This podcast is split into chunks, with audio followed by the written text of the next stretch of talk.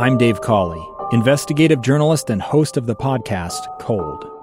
In October of 1985, a woman named Sheree Warren left work at a busy Salt Lake City office. To meet her estranged husband at a downtown auto dealership. She never made it home. Sheree's car surfaced weeks later in Las Vegas. In the parking lot of a hotel casino. No one knows how it got there. Strange. It was strange. Both Sheree's estranged husband and her boyfriend raised suspicion for investigators. I kind of thought that he might have done something. But no arrests were ever made. In Cold Season 3, we dig into double lives, make new connections in the case, and examine the difficulty raised by reasonable doubt. We want answers just as much as anyone else. They have creeps like that now, too, so nothing's changed. That's the new Cold Season 3 The Search for Sheree, now available anywhere you get your podcasts. Welcome back. Final segment of today's episode. It's right now 252.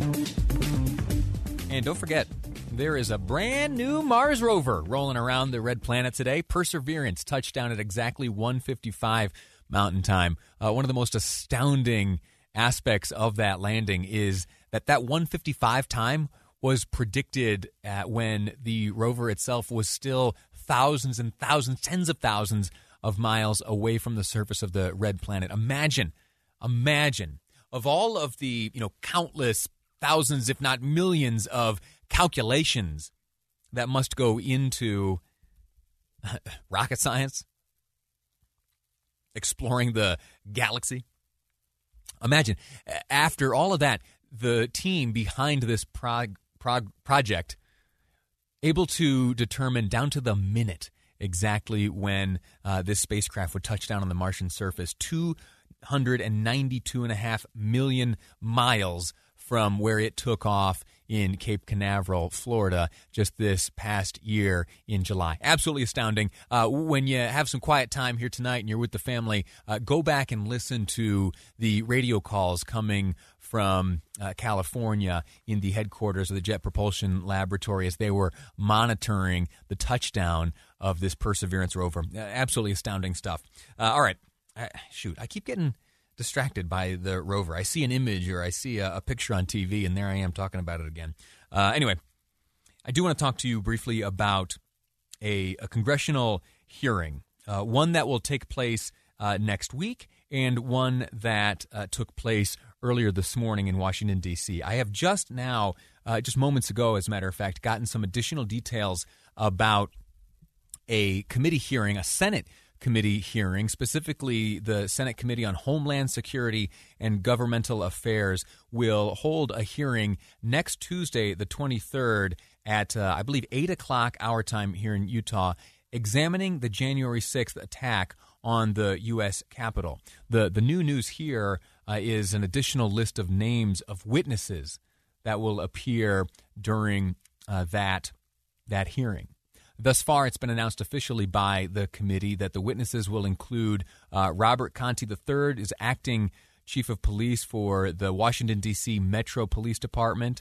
Uh, additionally, it'll be Steven Sund, if you remember, the former chief of police of the U.S. Capitol Police, and then Michael Stenger, the former sergeant at arms and doorkeeper at the U.S. Senate. Well, in addition to uh, that list, also testifying will be. Um, uh, uh, Paul Irving, former House Sergeant at Arms Paul Irving. Now, you've seen Paul Irving before. I'm sure you have. You've heard his voice.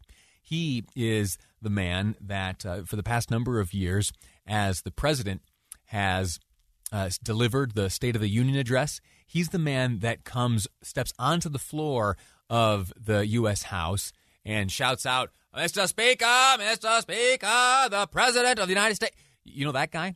That's him and he for a number of years has served as the had served as the House Sergeant at Arms, resigning not long after those January 6th attacks. And so it is that next week, next Tuesday, the Senate will dig into exactly what happened uh, through the eyes, at least, of those who were uh, in charge of protecting the building and those who work within our walls. Uh, that's going to be something to watch uh, coming up next Tuesday. Now, the, the, the hearing at hand, the, the hearing which has uh, concluded uh, in Washington, D.C. just this morning, uh, reaches back in time uh, a few weeks to when you and I were chatting about GameStop. Remember that?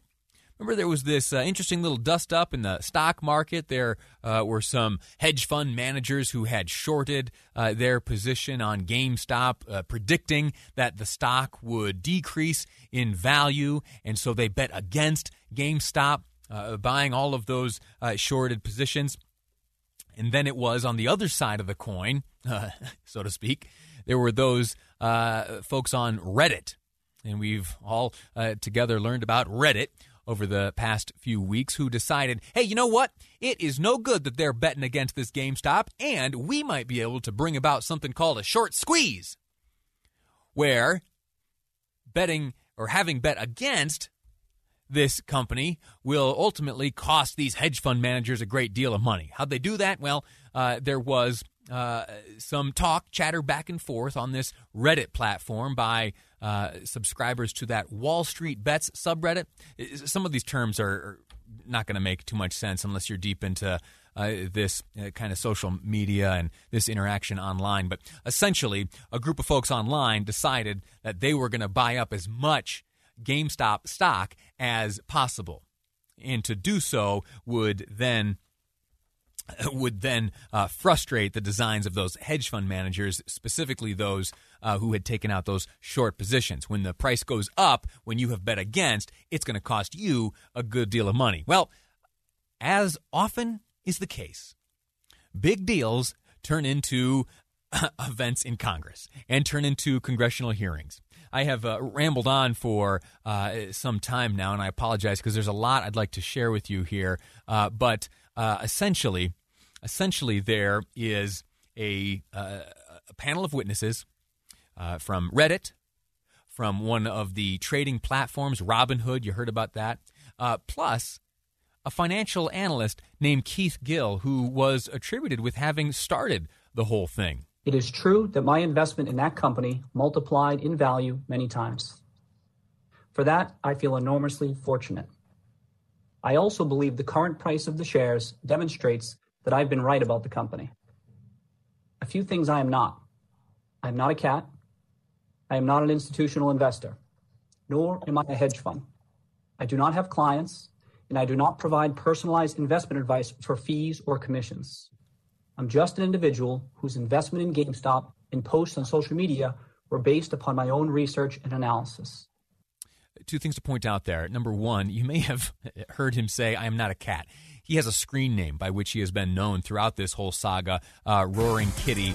And uh, in terms of his imagery, his uh, avatar, cats have been the theme. And then, secondarily, it is his effort there to eliminate all suspicion of having manipulated the market. That's why he speaks so much about himself as an individual investor. I could go on all afternoon about this. I am sorry I have uh, taken us all the way to the end without getting through the whole story. It's time for me to say goodbye, though. Make way for the great Jeff Caplan next up here on KSL News Radio.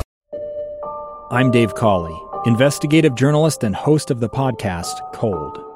In October of 1985, a woman named Sheree Warren left work at a busy Salt Lake City office to meet her estranged husband at a downtown auto dealership. She never made it home.